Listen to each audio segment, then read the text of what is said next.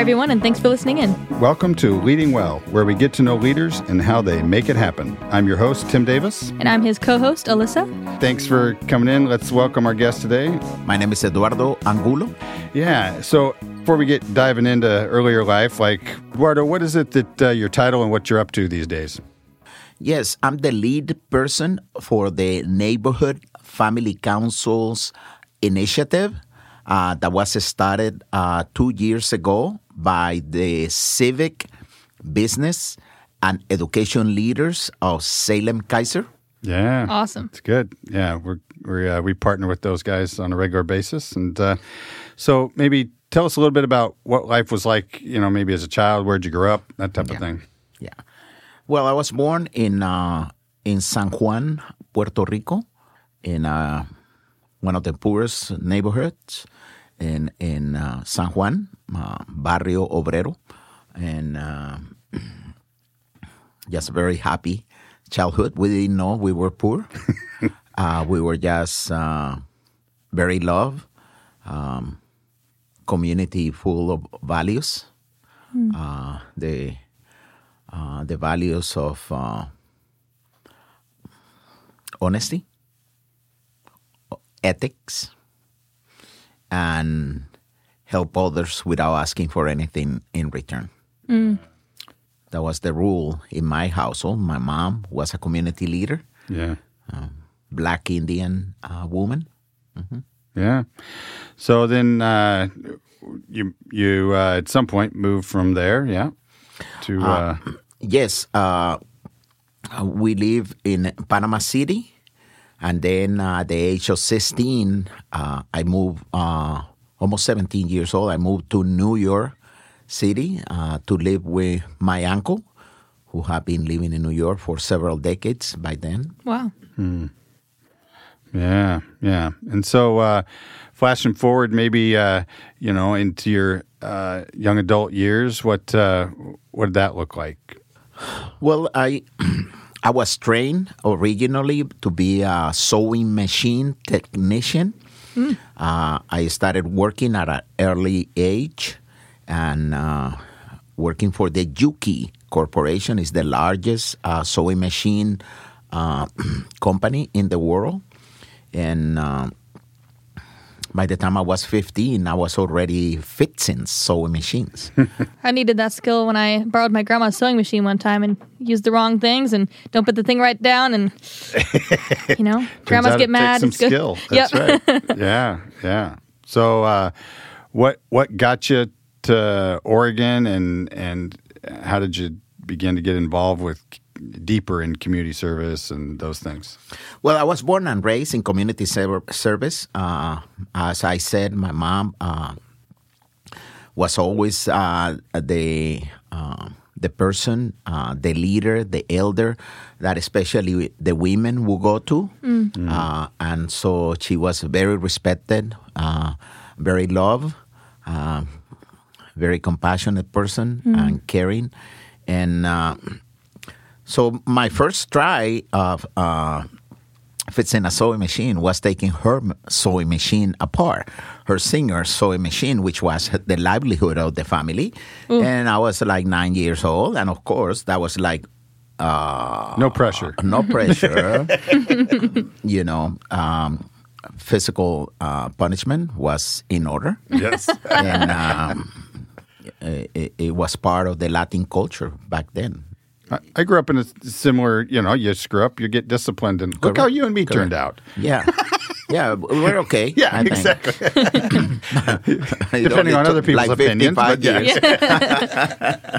yeah. Oh man. Yeah. So um, maybe uh, I I know you uh, had investment in you know in California and some of the tougher Yes. neighborhoods there, and maybe take just a couple minutes and share Yeah. about that stuff. Yeah. Uh, well, um, uh, I am a professional uh, uh, Spanish English translator and interpreter, and in that uh, capacity, I happen to run into Jim Brown, the famous Hall of Famer uh, football player, and he was starting a program called Amer-I-Can, and um, he has put the program together, and he was in need of a, a written translation of his program.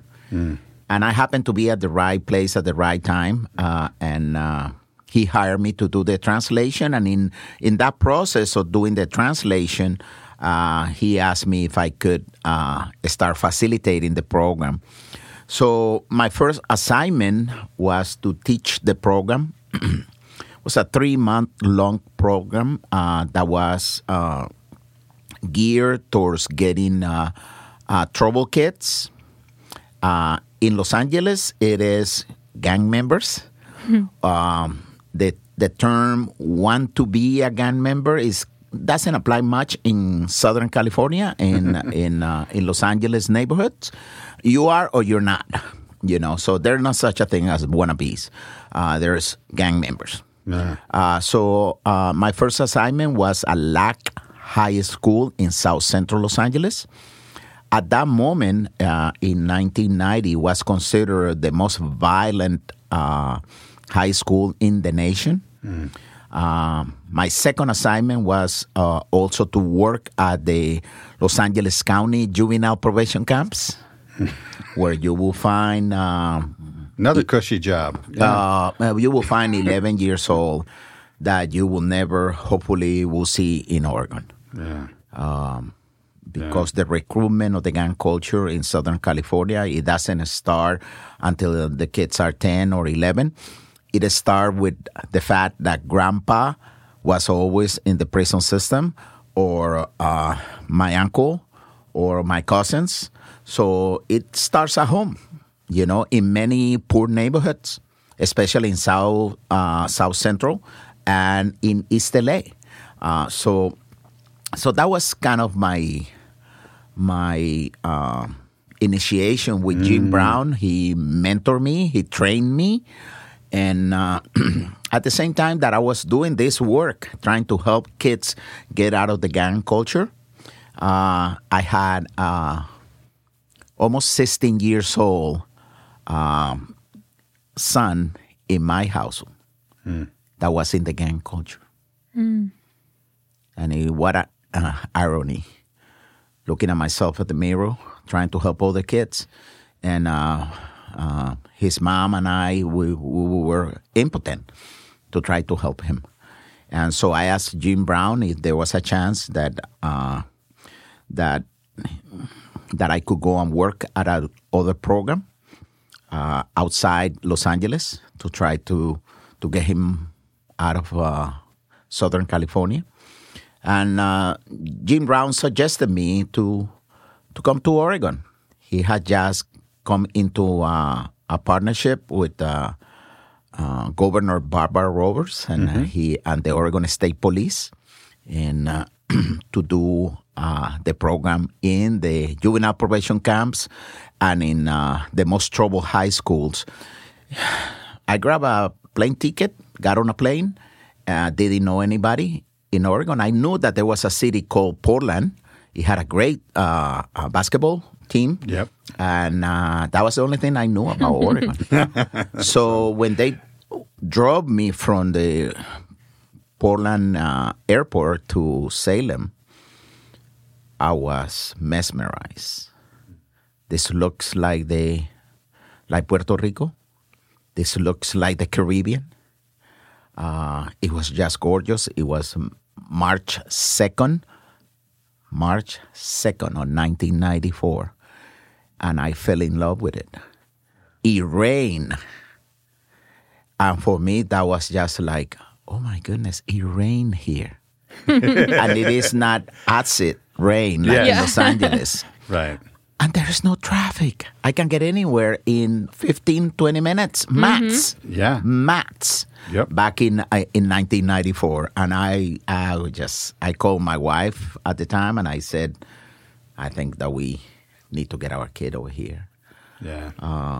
That's cool. uh, so I stay yep. my kid uh, initially has said that he will come but then he did some research and he was like absolutely not i'm not gonna leave my homies here for going to a place in the middle of nowhere you're not gonna get me there So I said, okay, well, I'm gonna uh, stay here. I like working with the kids here, but I really see that these kids have a chance. Right. They had not been um, indoctrinated. They just want to get away from mom's rules or from dad's rules, and they're acting up. Yeah. But I haven't seen a gang member. These are all wannabes. These are perfectly fine kids just trying to figure it out what to do with their lives. Yeah. And I fell in love with Salem. I Yeah. fell in love with Salem. I, uh, the, the small town. I'm a big boy, a big city boy, and and so for me it was a pay, a change of pace, and uh, people were friendly. Yeah. I stayed, and that was uh, 29 years ago. Yes. Yeah. And so n- now you're working with uh, with Seabell and and you know as you Yeah. you were stating maybe uh, explain a little bit more about um, what you guys are up to. I mean I know, but for our listeners, you know. Yeah. Well, let me give you just kind of like like the last 29 years. Yeah. Uh, kind of just uh, briefly, I uh, back in 1999, uh, with help of my wife on uh, 25 other community leaders, uh, advocates for equal education in Salem, we created uh, what is known now as the Salem Keizer Coalition for Equality. Uh, it was to work with the school district, uh, to hold the school district accountable with what wasn't happening in terms of academic achievement of kids of color and English language learners and uh, low income white kids. I was the executive director for 14 years. My wife took over uh, that position and she just uh, retired last year.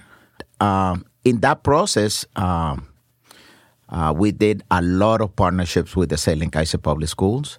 Uh, the most important partnership that we did, we uh, instituted for 13 years uh, district-wide parent conference for parents to know their rights and their obligations, and to try to create a, a synergy between parents, students, and teachers of mutual accountability.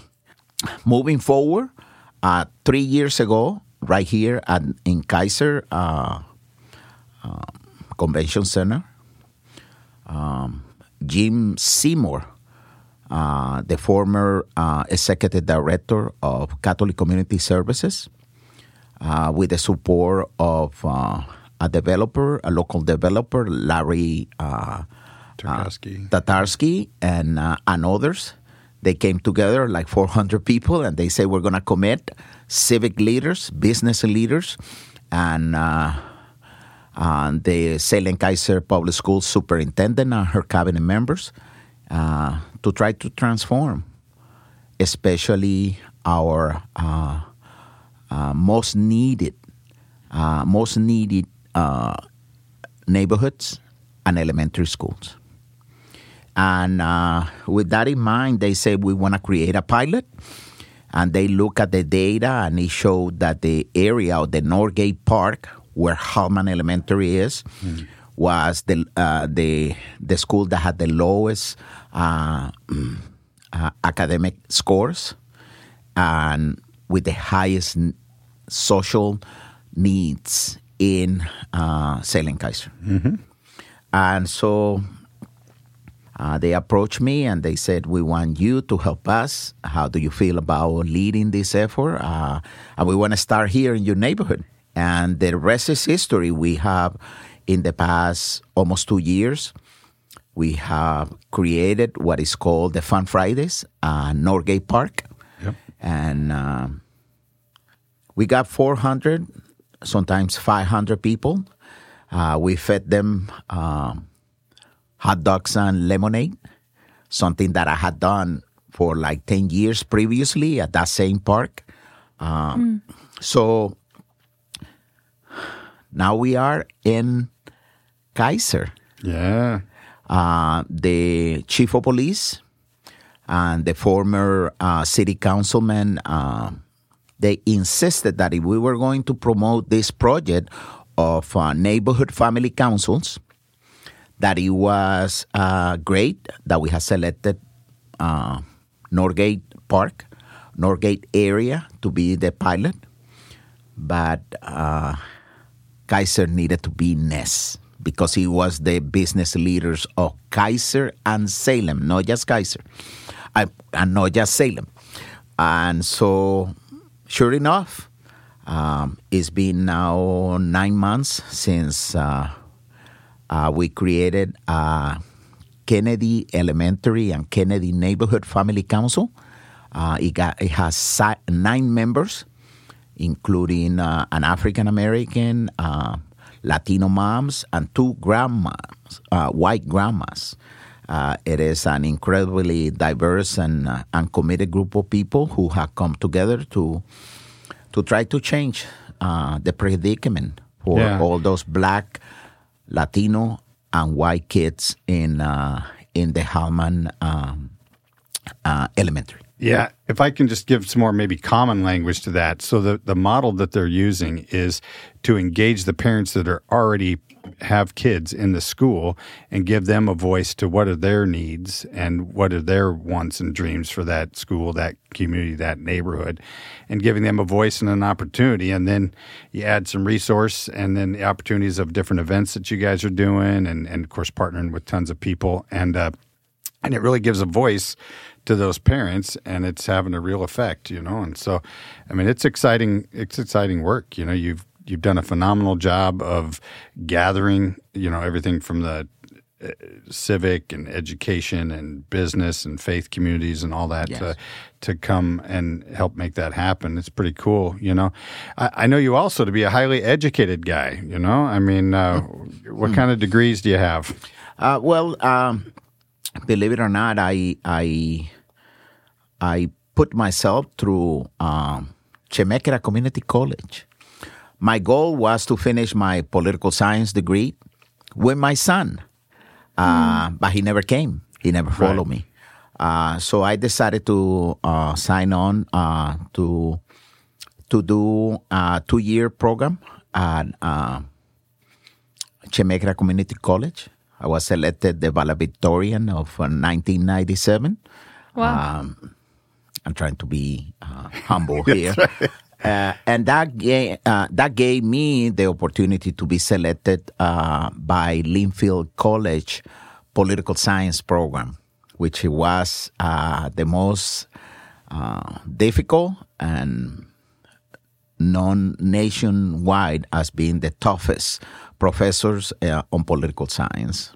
I graduated with a double major in in political science and and Spanish and a minor in um, world philosophies. You know, so yeah. And then I got that opportunity of doing that three year program with uh, the University of Harvard, uh, being part of the team of the Salem Keizer Public Schools yeah and that was a great honor and uh, something that I carry uh, with a lot of humbleness, to be honest.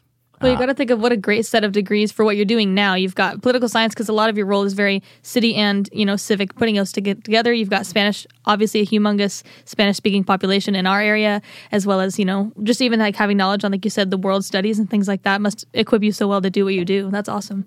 Yeah, it's pretty cool. Um, yeah, for those of you who don't know Eduardo, I mean, he is uh, a high energy uh, guy who is really good at connecting and inviting uh, others, and he's a really encouraging guy. And so he's a he models himself to be a safe place for all those folks, whether it's education or just a low income parent, uh, whatever you know. And I think that's the that's the magic uh, in in what you're doing and what the organization uh, is doing, and and then we're of course partners with you and collecting lots of uh, data that helps us to improve and and and assess and improve and assess right as as we roll it out. You know, And just because it's community organizing, it is not kind of disorganized. right. It is uh, data driven. The concept of the neighborhood family councils is a concept that was started by this professor uh, of uh, this graduate program at Washington uh, University. It is a program that talks about having the affected in those very low income communities uh, being the ones in charge of their own solutions. Uh, this really changes the paradigm of uh, poor, poor, poor, poor me and brings out a paradigm that if you give me the support, I, with the help of others in my community, moms, dads, and neighbors, Right. there is important to notice that in this program, the decision making process is in the hands of the moms, of the dads, and the neighbors of the boundaries of Kennedy Elementary. Yeah. The only thing that I do is help them with uh, growing their own understanding of how to put events together or how to bring out what we call walking to their own power. Right. We're all willing to do anything for our kids Yep. if if it demands the situation demands it. Yeah. Uh, so, so for many people is that believe that just because you're low income and you're a Spanish speaker or you're uh, a white low income person or family, uh, you can barely survive in one income family uh, kind of uh, engagement. You cannot make decisions about your surroundings. Yeah. Nothing can be further from Further the from truth. the truth. Right. You know, Yeah. So let me try to uh, give you a quick picture for for our listeners of. Uh, so they're doing this program in Hallman, and now they're uh, advancing it at Kennedy, and next it'll be Highland, and, and just continue to refine that. But the Winter Wonderland thing that that Eduardo and his team just pulled off, we had uh, 500 and some odd folks show up, uh, and and that was 175 families. I'm I'm going off memory, Yeah. and so we, we you uh, put it together where these families showed up. The line went all the way through the school and looped around, and every person got fed hot dogs and chips and cookies and opportunity. And then you went and you had a picture taken of your family, and then it, about 10 to 12 minutes later, it would get printed out, and there was a frame building craft table where the families all shared time in developing this frame and then you came back and got your picture and and it was a wonderful experience for those families and the families before they left took a quick survey because this is about that data right? You want to we want to what do you need? And then what can we help you to help advance. So it's not handouts, it's hand ups, right? And so yeah, it's it's a wonderful thing we done. We just were at a meeting yesterday Yeah. and, and looked through that data and it's super encouraging. You know, I just want to you may not tout yourself and your team, but I'm super proud of you and the community's uh, super grateful for all that you're doing. In maybe the last minute, what what would you like to wrap up with as far as, you know, what's going on or what's next or There is uh, Roland Herrera, uh, former councilman of uh, Keizer, uh, the first uh, Latino elected to a city council uh, in Keizer. He has a saying, very simple one. Um, you can pretend to care, but you cannot pretend to show up. what you Yeah. find in these members of this Kennedy um, Neighborhood Family Council, these people are really saying, come on and show up, support us. Yep. But you put it right where it needs to be. Let's get away from the handouts and let's give people a hand up Yep. in supporting them and in letting them lead the transformation of their neighborhoods and their schools. Right, which in the long run, of course, builds uh, resilience and those other things in the community, right? And if and and at the core of finding resilience is if you can find uh, purpose uh, in your life, right? And so these things lead to them dreaming about things that they might not have thought of before, and that and that in itself can build resilience and can help us to get past some maybe pretty significant stumbles in our life, right? To keep moving forward, right? And so, yeah, that's the platform that you guys are providing, and it's there's we could do three shows about what's going on, right? Yes. Yeah. Thanks so much, Eduardo, for being here. And thank you, listeners, for taking the time to hear a little bit of his story. And if you want to reach out to him, I'm sure there's ways that they can find you. How, how would you point people to, to reach out to you? Well, uh, you can always uh, um, email. Uh, I can give you my email. Yeah. is eangulo1994 at gmail.com. Uh, you will find uh, that on Facebook. You will find the the web uh, the the site for the Kennedy uh, Neighborhood Family Councils. you Just that Yeah. Kennedy Neighborhood Family Councils, and you will also find the Facebook side of Hallman uh, Neighborhood Family Councils. There awesome. go. Thank you so much. Thanks for listening to Leading Well by Valor Mentoring. If you'd like to listen to us again, we're live on KSLM every Saturday at 11 a.m., or you can find us on Apple Podcasts, Spotify, and wherever you listen to your podcasts.